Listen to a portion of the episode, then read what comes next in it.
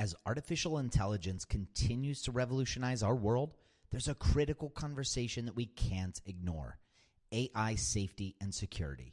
And that's where HackerOne's AI red teaming comes into play, rigorously testing AI models to prevent them from being misled or exploited. With over 750 specialized hackers in their community, HackerOne isn't just theorizing, they're actively safeguarding AI's future. Just recently, a team unearthed over 100 vulnerabilities in just two weeks. So, whether you're at the helm of a startup or steering product innovation at a large organization, it's time to prioritize AI security. Visit hackerone.com slash AI safety dash security. Again, hackerone.com slash AI safety dash security. This episode is sponsored by porkbun.com. Porkbun is a refreshingly different domain name registrar that's different from the other ones like GoDaddy or Namecheap. They've got low prices on hundreds of different domain extensions. They've got everything from .com domains to really cool ones like .pro, .dev, .xyz. Every domain name at Porkbun comes with tons of freebies too, like SSL certificate, WHOIS privacy, DNS, URL forwarding, and hosting trials. Because why pay for things that should be free, right? All these incredible features and tools are backed by incredible support, 365 days a year, and more five star reviews on Trustpilot from real customers than anyone else. Look, you can get a dollar off your next domain name from Porkbun and see why they're the best domain name registrar around by using our code just go to porkbun.com forward slash rocketshipfm24. That's porkbun, P O R K B U N dot com forward slash rocketshipfm24. You'll save a dollar on your next domain. This episode is supported by Trustonomy, an original podcast from OneTrust. Every good relationship you have, personal or business, it involves trust. But we all know that trust doesn't just happen, right? We've all lost trust in a friend or a brand or a product.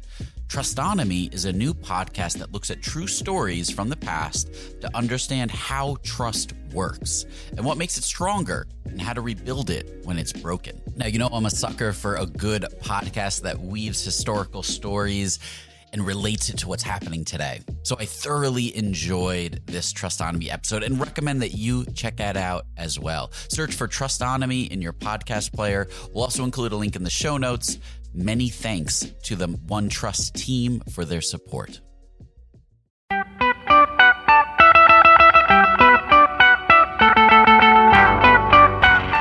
Welcome to the Rocket Ship Podcast. I'm Joelle Steiniger. And I'm Michael Sacca. Today we talk to the VP of Design at BuzzFeed, Cap Watkins.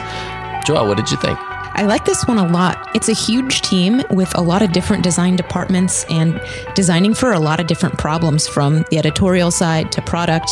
Um, so it was really interesting to hear how he's starting to have the teams work together without losing any of their independence and some of the ways that they work on communicating with each other. What were your thoughts on it, Michael? Yeah, so I loved kind of the way he talks about communicating with his design team is totally applicable to anyone who is working on a project that has designers. So he gives some really good tips about how to start fostering that communication and feedback loop um, that has really worked well for him. So let's get into it we'd like to take a moment to thank our sponsors. Hover makes purchasing and managing your domain simple and easy. This week I talked to Max of Y Decision about why he uses Hover. I was using Enom and GoDaddy for domain registrars, and I was looking for something different. I came across uh, Hover then. What I really liked about Hover was it was easy to use. I had a clean interface. I'm a designer by heart, so I, I like things like that. Go to hover.com and use the code satisfied customers to get 10% off your domain purchase today.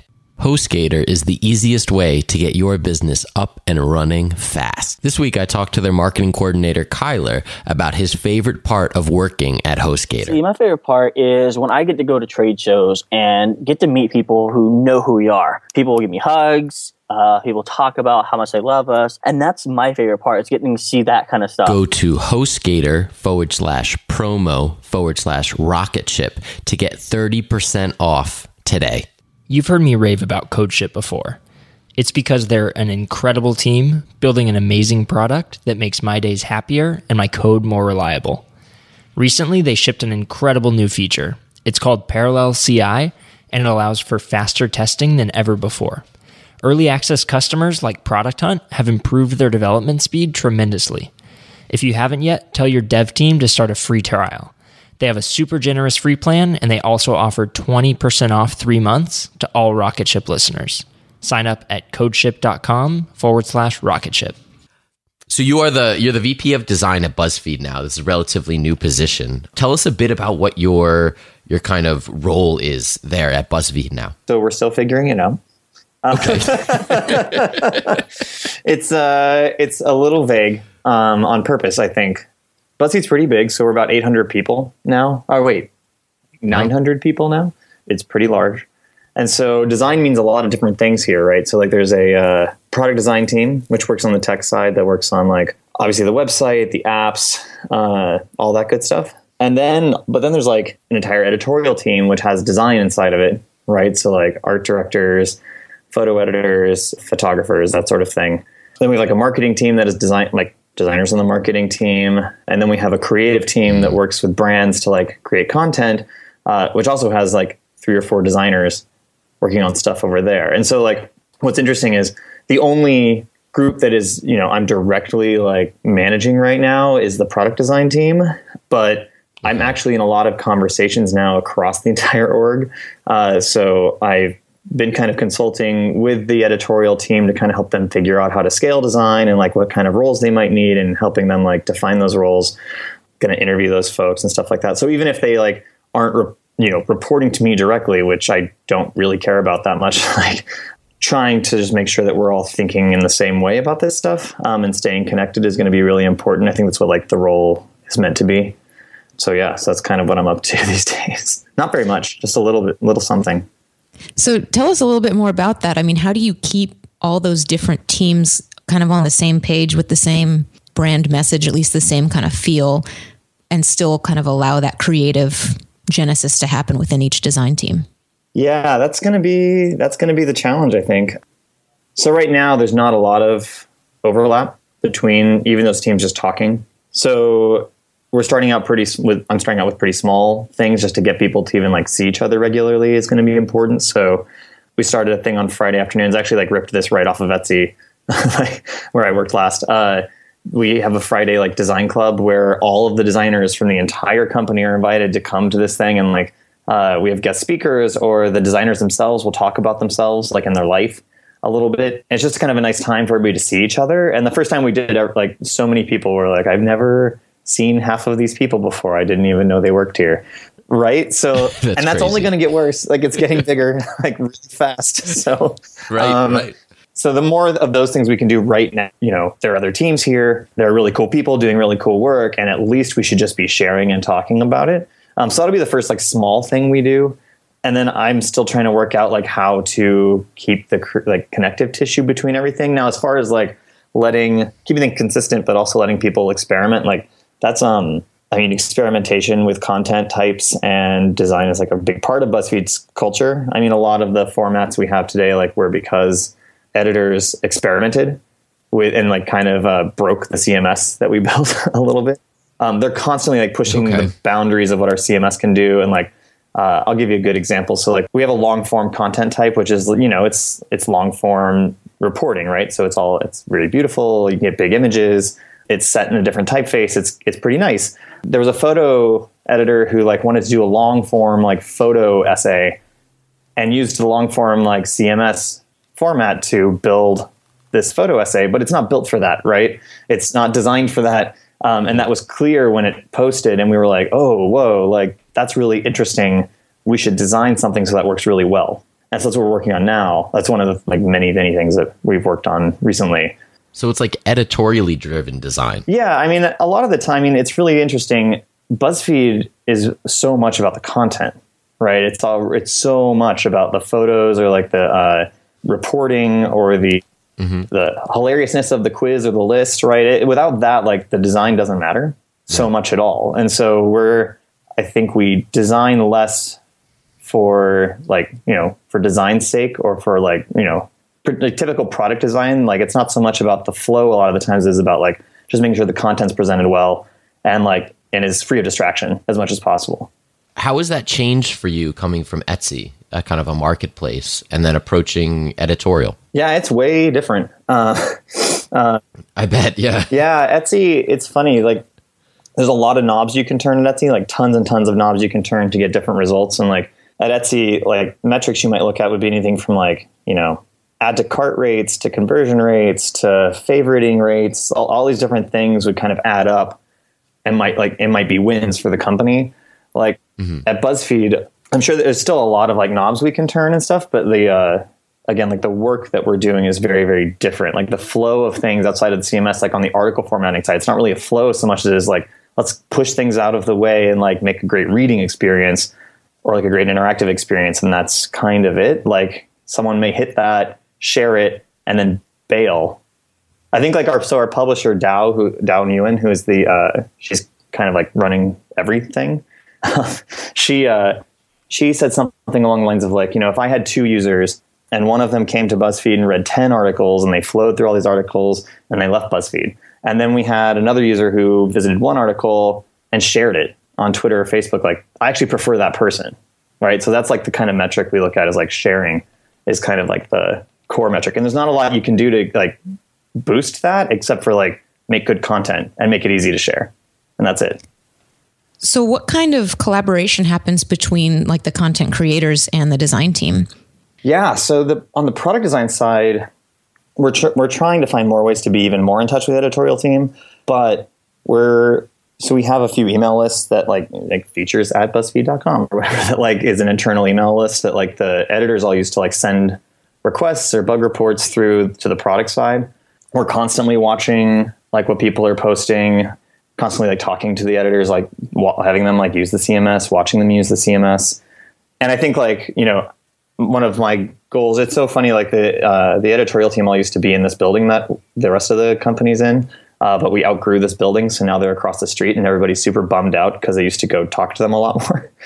And so at the end of the year we're moving and we're going to be in a bigger building where we can all be again together and like I think like people just seem to walk around and talk to each other a lot, which is nice. But I think like there's just it's so funny. It's nice to have all of your users in the same place as you. You know what I mean? It's like they're all in the building. And so you could yeah. like user testing isn't like let's go find somebody on the street and bring them in. It's like no, no, like they're right down the hall. Let's like go talk to them um, and show them this thing we're working on, and that's pretty magical so I think there's going to be a lot more of that going forward. It's just like right now it's kind of a pain because of the like geography of it, but I think once we move back in together, it'll be like even well, we'll do it a lot, lot, lot more. You do obviously a lot of collaboration with the design team, and I'd, I'd love to kind of see how you approach feedback and iteration inside of your team, and maybe even if you have some kind of managerial tips for talking and giving feedback on uh, design comps and ideas. Yeah, totally. Um, you just tell them what to do, right? That's the just say make it blue. That's, that's how make it works. It pop. Right? Yeah, that's right. Make it pop. That's, that's right. oh my god. What are some of the things that you maybe avoid? Yeah.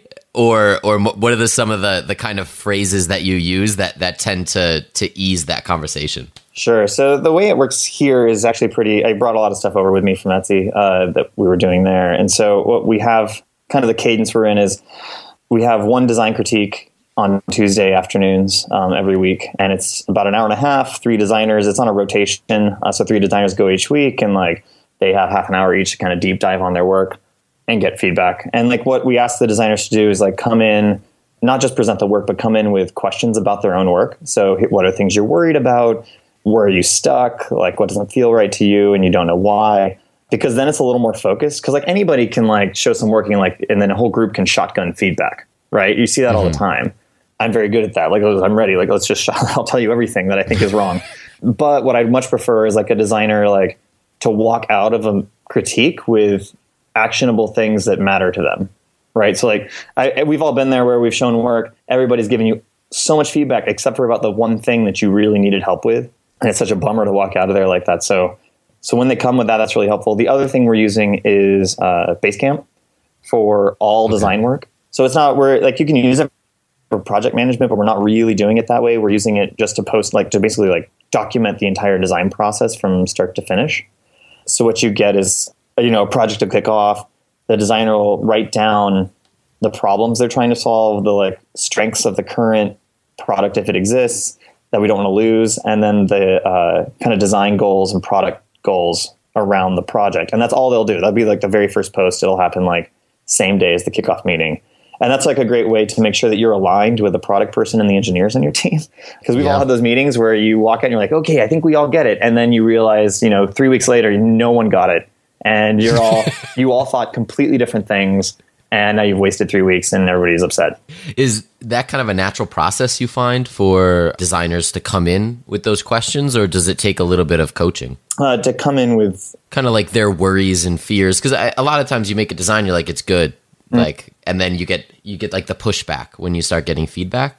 Uh, how do you avoid that? yeah, I think the, I think making it kind of compulsory is a good way to force people into it. It, it like, I think when people, the designers that do come in and think that, oh, this is just great the way it is, like, it's just because they haven't stopped to really like think critically about it. I've never, I don't think I've ever had a design that I've been like, yeah, totally, 100%, like nailed Yeah. it. like, never, even after we ship it, right? It's never, never. That's when you see all the holes. Right. Yeah. That- That's actually the worst moment because you hit the button and you're like, oh my God, wait, wait. And it's already out in the world. but yeah, I think the compulsory part is like you have to, you, you have no choice. Like you're coming with three questions or concerns no matter what. And so, you know, it forces you to look at it super critically. And I don't know. I've never, I haven't really had a problem with anybody coming in and just being like, "Oh, I couldn't think of anything. It's all great." Like I haven't had that happen Okay. yet. um, but if that were to happen, I would. I mean, my response would be, "Okay, well, like let's look at it and like together. I mean, just the two of us, and like I can help you start to pick this thing apart a little bit." So how do you approach the problems where like, you know, maybe a suggestion has come up but it hasn't been addressed in the design after a couple iterations? Is there a point when you'd step in and say, "Hey, we really got to look at this piece?" Yeah. The nice thing about Basecamp is it's supposed to be kind of ongoing. Like there's no schedule mm. to it. it's just to be happening all the time. So the other nice thing is like once if you're in a critique or if like I talk with someone one on one about their work or whatever, one of us will document it in that thread for that product. And it's been it's kind of interesting to see like, oh, it's documented here, which makes them way more likely to be responded to, and it gives more accountability to people, right? Because it'd be really easy to be like, oh, I forgot we even talked about that or whatever. But like, if you have to quickly like throw down bullet points in public of like the things that you just talked about with me or with like the design team, like it makes you more accountable for addressing those things, even if the answer is like I tried a few things and I I, I can't fi- figure out anything better. So like we're gonna roll forward with this. Like that's okay. But yeah, I mean I just find documentation such an interesting thing. Like public documentation of a process means that you're way more accountable for that process. Yeah, no, that's very cool. And I never thought to use Basecamp in that way. Mm-hmm. Beyond just like the, hey, here's a comp and here's all our feedback on it. And then I fixed all your issues kind of thing. Right. Which is a terrible process. But so, how do you um, bridge the gap between the design and the engineering when it comes in? How involved is the engineering in the design process? And, and how do you kind of bridge that handoff? currently it's we're still working on that on that relationship a little bit i think the engineers and designers all like each other a bunch we recently kind of I, i'm going to say reorganized but we actually like kind of organized the teams into more like more like permanent teams so before we're just kind of just like bouncing around between things you know it's like startup stuff right uh, you're bouncing between a lot of projects you're like not really dedicated to anything and the engineers too are like kind of bouncing around Sure. so now that we have them like kind of together, right? We're like, okay, like these three engineers, this designer, this product person are all going to like concentrate on this area or this feature. That gives us a lot more opportunity to bring them in early into the design process, right? So like that Basecamp thread I was talking about from the very beginning, like all of the engineers for that product are on that thread with the designers. Okay. And so they can start to like, the hope is that we can kind of drag them into the design process and be like, hey, like, give us your feedback.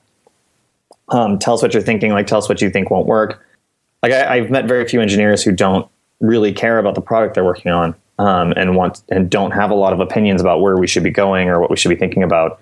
And the other nice thing is like engineers have such a different set of like cares and concerns about like the stuff we work on and it's just so important to make sure we're taking that into account as early as possible right i mean how many times has a designer like gotten through a process and like handed it off just to be told like oh this is actually incredibly difficult um, Yeah. and we, we can't do that in the time allotted right uh, yes. and that's Yeah. a huge bummer and it's just it's a bummer for everybody right the engineers don't like saying no because it seems cool uh, and the designer doesn't like that they waste all this time working on something that's not like doable. And so the early, again, like the earlier we can just bring people in and get them looking at it and get them thinking about it, the earlier we can find those things. And when we just when we do start implementation, or not the end, like in the middle, when we start doing the implementation, like everybody being totally bought in because they had an opportunity to like influence the direction of the product is going to be really helpful. Um, it makes like change way easier. It makes building it way easier. So yeah, so that's like I hope that's where I think that's where we're headed. And also the other thing is we're uh, so at Etsy, all the designers were also front end. Like they all wrote front end. So Okay. HTML, Oh, CSS. great. some of them got even deeper. Like some of them were like writing JavaScript and even some PHP, uh, which was Nice. pretty nuts. But Yeah. uh, and here we're starting to move towards that as well. Uh, starting to like uh, we started a thing called Design Tweaks, where once a week a couple designers and a front end engineer get together and they kind of work through design bugs on the site and deploy and like basically push them into the code base. So the designers are getting like the designers who haven't coded before, haven't had that opportunity, have like a kind of safe place with like an engineer to work with, uh, where they can learn front end and also be making like impactful changes like on the website, which is pretty neat. Yeah, I know that's So, kind of an age yeah, like we're gonna start bringing those things closer together. Yeah, I know that's kind of an age old debate with designers and do they need to learn how to code. But I, I feel like when at least the HTML and CSS can be implemented uh, by a designer, it kind of solves that like your pixels are off or it's different from my design and, and really lets the designer craft it in the medium that it's going to be, you know, represented in and, and absorbed in by the audience. Yeah, I, so it is. It is an age old debate. Yes.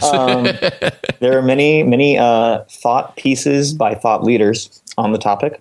Um, yes. Uh, yeah, I don't know. Have it's you really written fun. one? I I wrote one at some point. Yeah, You it was did? actually okay. it was the I, reverse. I thought I it remember was it. it was the reverse actually because I whenever I talk about designers coding, I always get some question, some snarky question from a designer that's like, "Well, why don't engineers learn to design?"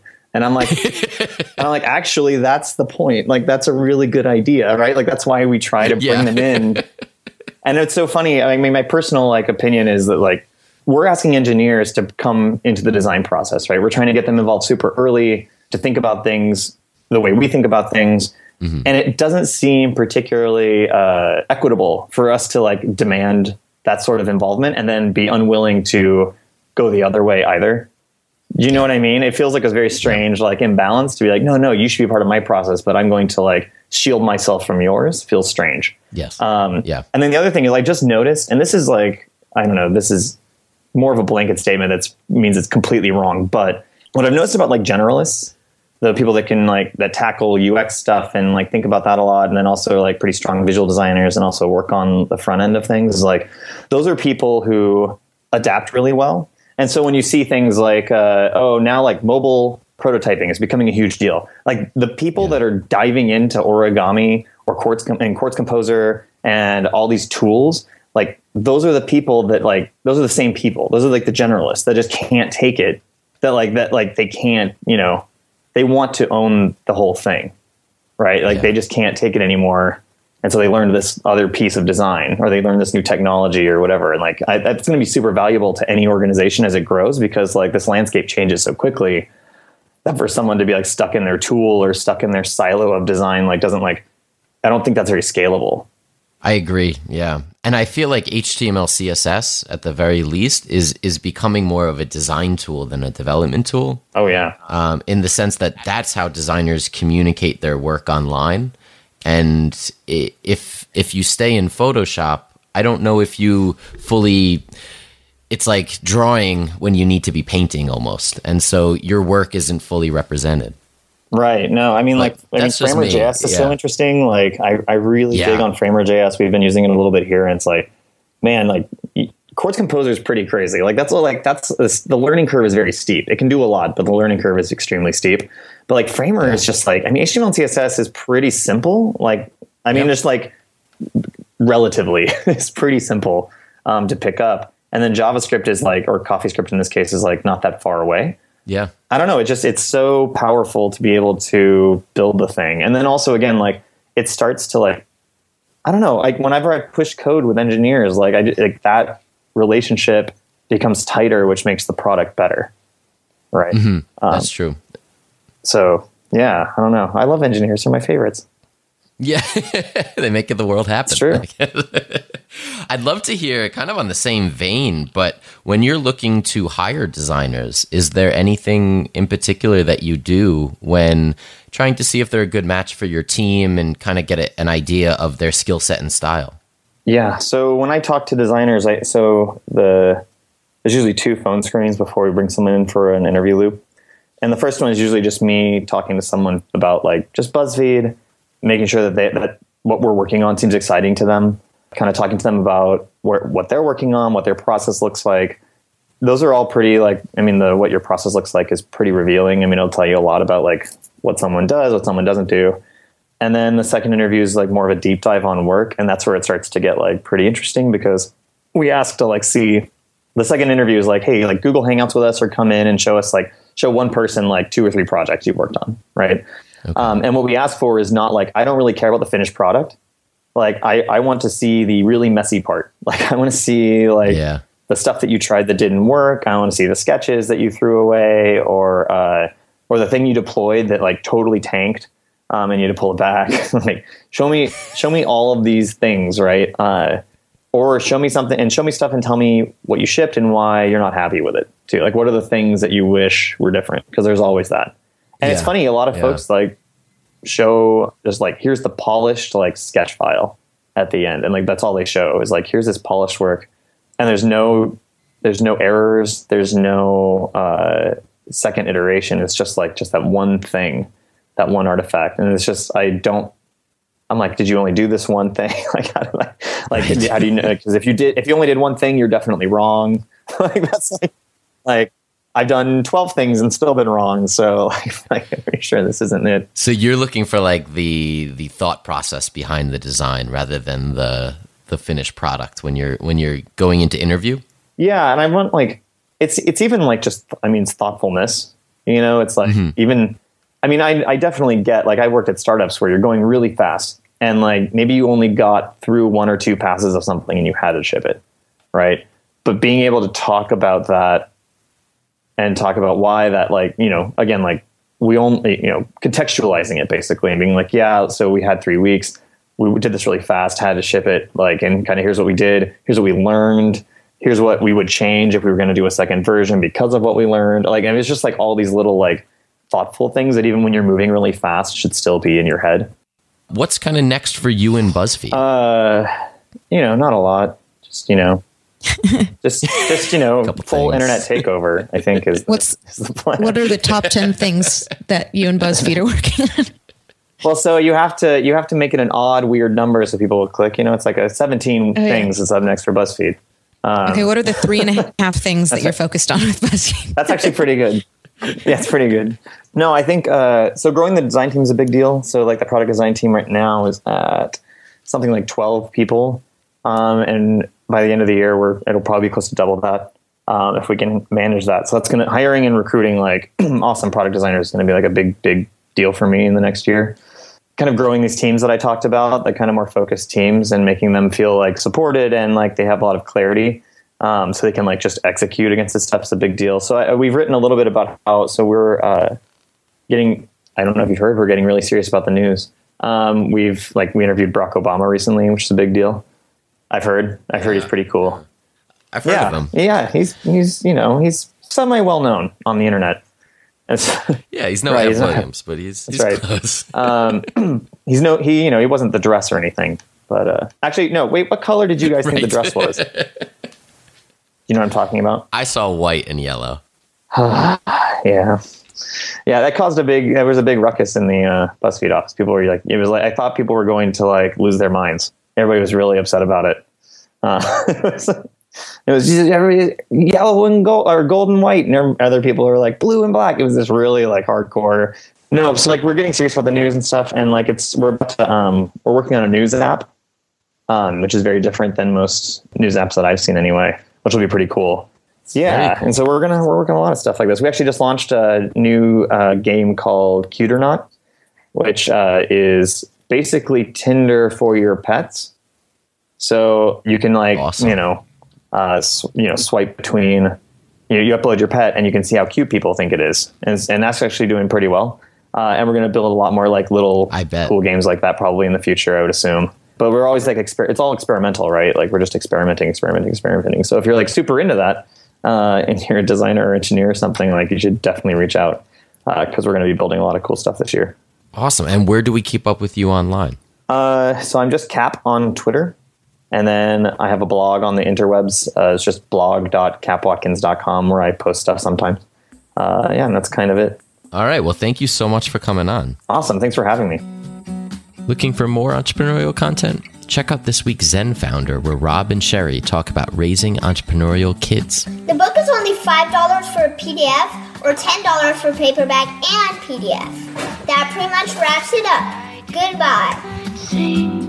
That was our eight year old pitching his book that he wrote, A Parent's Guide to Minecraft. And he wrote it in a Google Doc, and I helped him edit it and clean it up. And then he did a small print run. He asked us to invest in him to, to fund the physical copies of the book and ordered 25 copies.